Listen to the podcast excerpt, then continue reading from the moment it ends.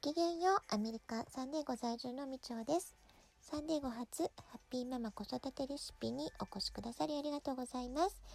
皆さんお元気ですか？日本は梅雨が明けて、そろそろ本格的な夏の暑さがやってくる頃でしょうか。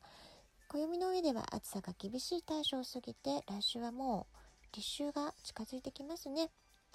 最近は異常気象が続いて季節の感覚も随分変わってきてるんじゃないでしょうか。さて、こちらサンディエゴも随分暑くなってきました。うん、というより、紫外線がね、強いです。あのちょっとね、日焼け対策をなんとかしなければって感じですね。で、気温の方は30度を超える日はまだあまりなくって、えー、最高気温は27度、8度ぐらいという感じでしょうか。割合、あの、ひんやり、なんていうのひんやりというか、まあ、あの過ごしやすい暑さ爽やかな夏という感じですね。で逆に秋の方がですねサンターナって呼ばれる熱を含んだ季節風が吹き荒れたりするんですね。で例年本当秋10月9月10月ぐらいに、え、このサンタアナが吹くとちょっといろいろみんな体調を崩す方が出てきたりとか山火事のリスクが高まったりとかちょっと心配なことが増えてきます、まあ、今年はそれほど今の気温が高くないのでこのままあのあまり暑くならずに過ぎていってくれるといいなというふうに願っています。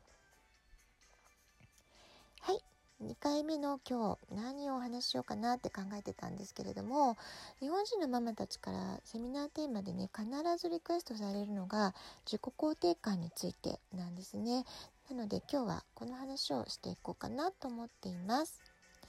まず最初に日本人の自己肯定感がね世界で比較してもすごく低いっていう話は皆さんもよく聞かれたことがあるんじゃないかなと思うんですけどそれはなぜなんだろうってことをねアメリカ子育てで感じたことをまあ私なりに、え、考えたことなんかを交えながらお話してみたいと思います。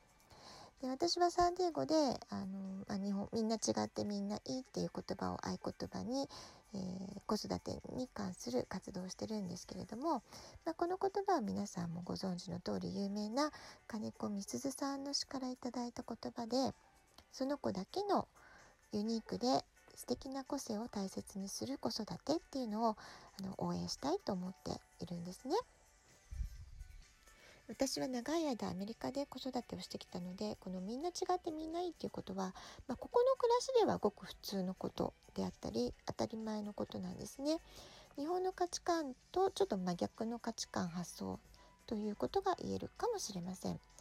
でアメリカの子どもたちはプリスクールの頃から同じっていうのはもう面白くないみんな違うから素晴らしいんだよとか素敵なんだよっていうものの見方をしています。まあ、周りの大人たち先生とか親がそうだからっていうのもあると思いますし、えー、個人主義が徹底しているですとかもうとにかく世界各地から集まった移民の集合体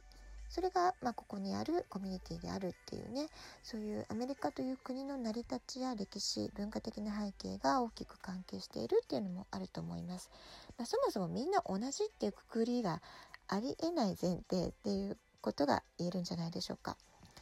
例えばアメリカで話される言語は、まあ、当然英語なんですけれども、えー、サンディエゴはですね一番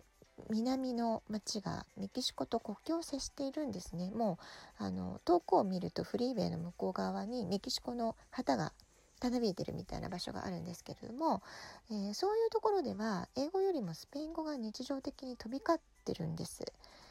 で私自身の経験としても例えば息子が幼い時近くのね公園に遊びに行こうって、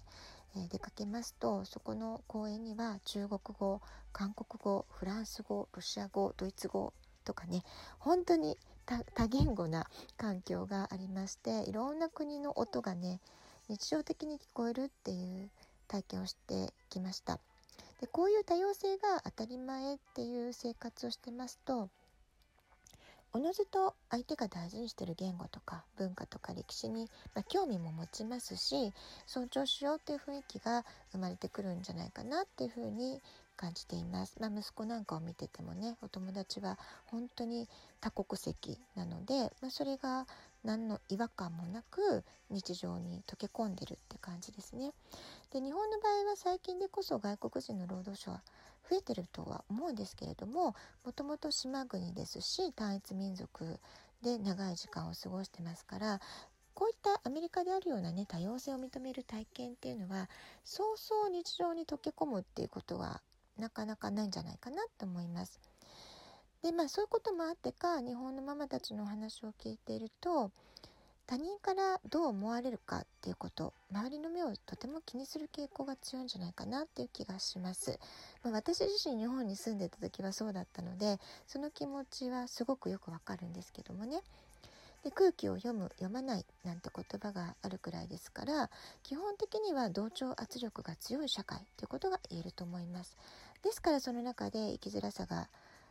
を抱えていたりとか息苦しい思いをしたりっていうことが皆さんね時々あるんじゃないかなと思います。気を使うみたいなねことですね。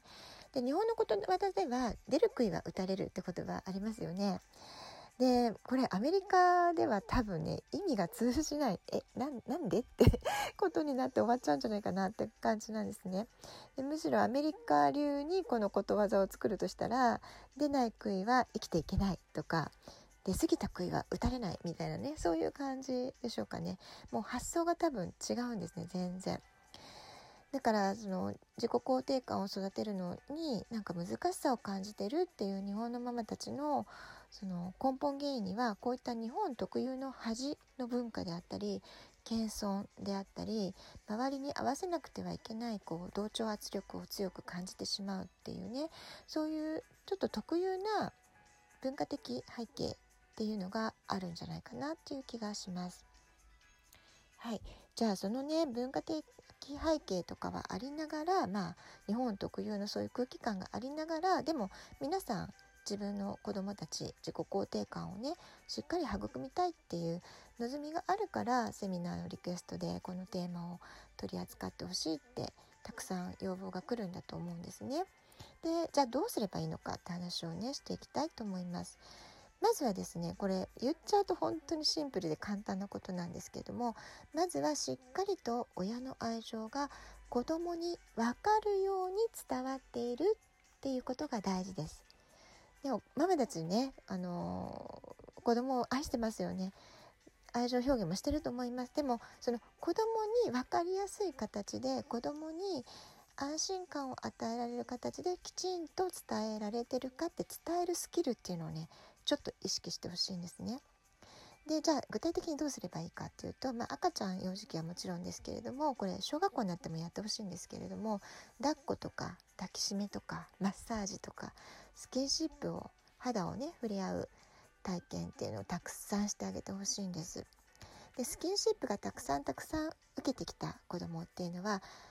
あ僕は私は愛されてるんだなって安心感をねすごく強く感じることができるんです。それが自己肯定感にはとっても大事なことなんですね。